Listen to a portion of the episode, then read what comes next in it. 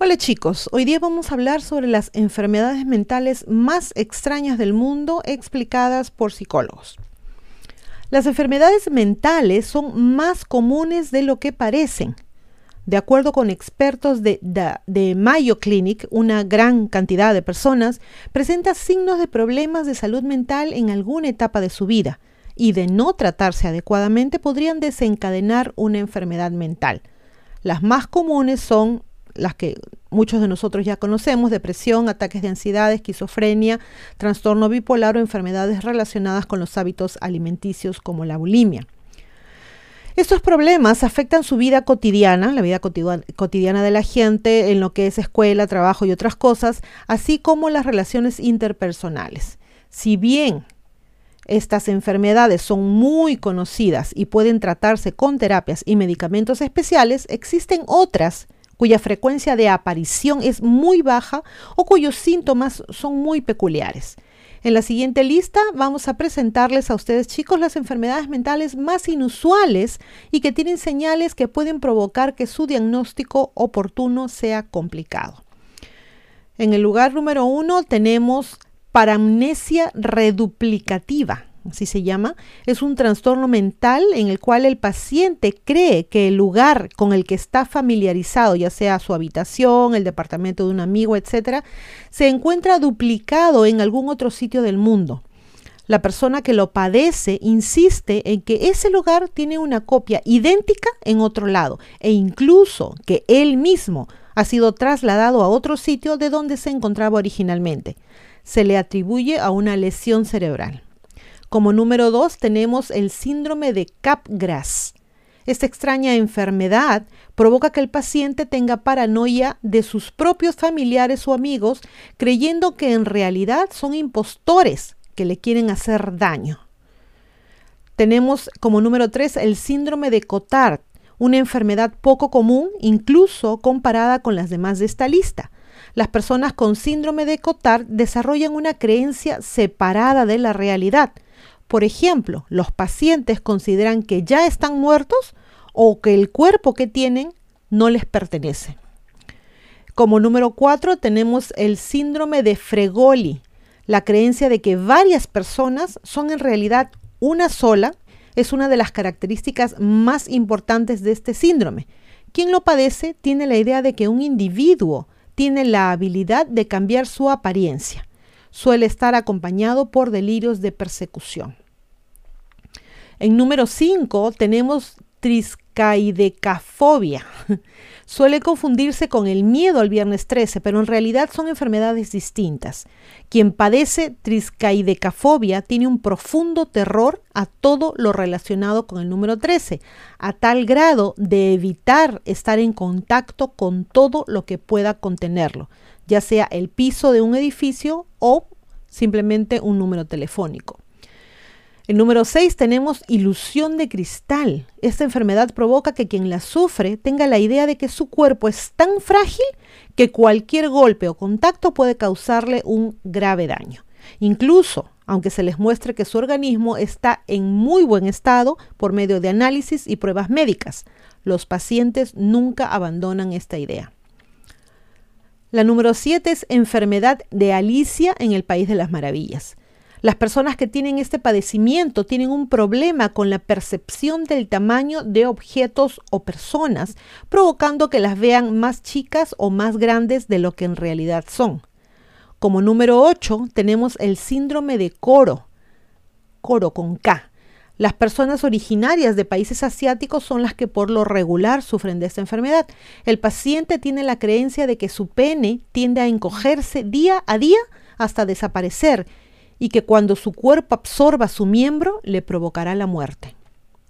Número 9. Síndrome de Munchausen. Las personas con esta enfermedad, por lo regular, simulan que padecen otras dolencias y malestares.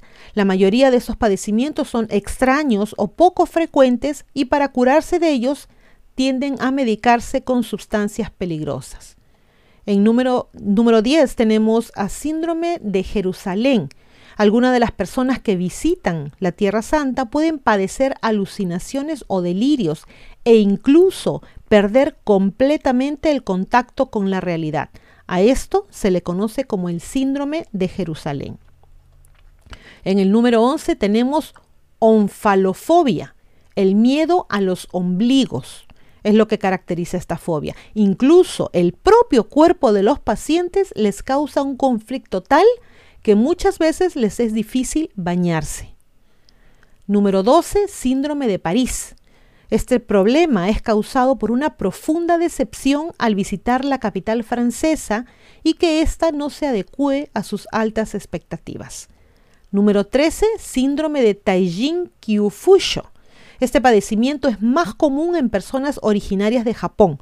Los especialistas consideran que el síndrome está relacionado con el profundo respeto que se le tiene al prójimo en el país nipón. El trastorno se caracteriza por el miedo de que una parte del cuerpo del paciente sea considerado ofensiva para las demás personas. En el número 14 tenemos erotomanía. Algunos de los ah, acosadores más perturbadores tienden a sufrir esta enfermedad que consta de la falsa creencia de que alguna estrella de cine o personalidad famosa está profundamente enamorada del paciente. Número 15, síndrome de Estocolmo. Creo que de, todo este grupo me parece que es uno de los más conocidos. Eh, famoso por sus menciones en el cine y la televisión, el síndrome de Estocolmo provoca que la víctima de un secuestro establezca lazos con sus captores y que incluso tengan un sentimiento positivo hacia ellos. Síndrome de Tourette, no sé si, lo pronuncio bien, se caracteriza por la incapacidad del paciente para evitar realizar movimientos o sonidos innecesarios. Pueden ser gritos, silbidos, tarareos, golpes o movimientos bruscos de los brazos. Número 17. Síndrome del acento extranjero. Por lo regular, este trastorno es atribuido a una lesión cerebral este mal provoca que la persona hable su lengua natal como si fuese un extranjero. Por ejemplo, un estadounidense puede empezar a hablar con el acento de un británico o de un austrial, perdón, australiano. Número 18, hikikomori. Es, el aislamiento extremo de una persona en un contexto urbano. Por lo general, los casos se dan en habitantes de grandes urbes asiáticas, pero también se conoce o se padece este trastorno que evita a como dé lugar el contacto con otras personas e incluso llegando a encerrarse en un espacio muy pequeño. El siguiente en la lista es el número 19, aboulomanía. Las personas con este trastorno son incapaces de tomar decisiones, sobre todo decisiones difíciles, sin importar cuánto tiempo se les proporcione para hacerlo y cuánto se esfuercen en hacerlo. Inclusive algo tan simple como elegir una muda de ropa puede ser todo un reto para estas personas. En el número 20 tenemos al síndrome de Diógenes. Las personas con este síndrome sufren una incapacidad para desechar la mayoría de los objetos que llegan a sus manos, almacenándolos todos en su casa. Su hogar muy pronto se convierte en un pequeño vertedero acarreando problemas de salud e higiene. Si no me equivoco al respecto, hay un programa estadounidense, pero no recuerdo en estos momentos el nombre. En nuestra lista, el número 21 figura boantropia uno de los casos más extraños de falsa percepción de la realidad, ya que el paciente con este padecimiento tiene la convicción que es una vaca o un buey adoptando los comportamientos de esos animales. Es una variante de la licantropía en la cual las personas creen que son lobos.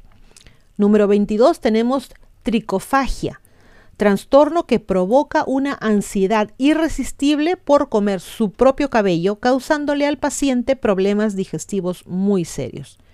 En el número 23 tenemos autocanibalismo, una de las enfermedades más perturbadoras, ya que el paciente tiene un deseo incontrolable, incontrolable, perdón, por comer su propia piel o beber su sangre.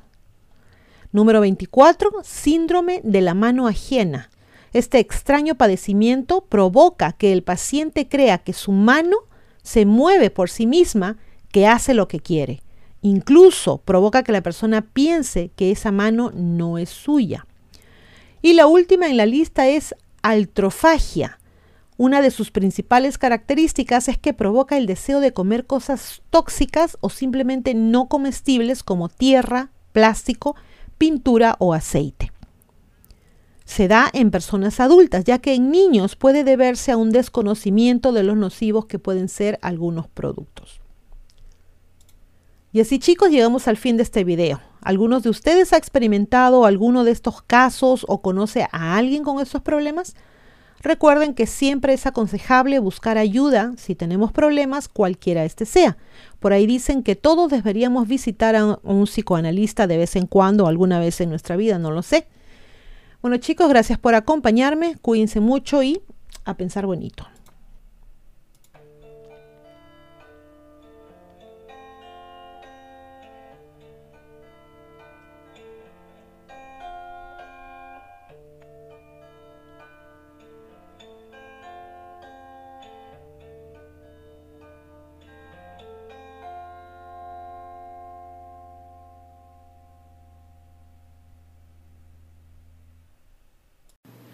No se olviden de suscribirse a Ileana Historias y a Divulgación Total en YouTube, hacer clic en la campanita para recibir las notificaciones cuando subimos nuevos videos, poner sus pulgares arriba, hacer like y compartir. Sigan a ambos canales en los podcasts. También tenemos divulgaciontotal.com donde pueden visitarnos y suscribirse con su correo electrónico. Y seguimos en todas las redes sociales, Facebook, Twitter, Parler, Telegram Twitch. Aceptamos sus colaboraciones en PayPal y tenemos también merchandising en Teespring. A pensar bonito.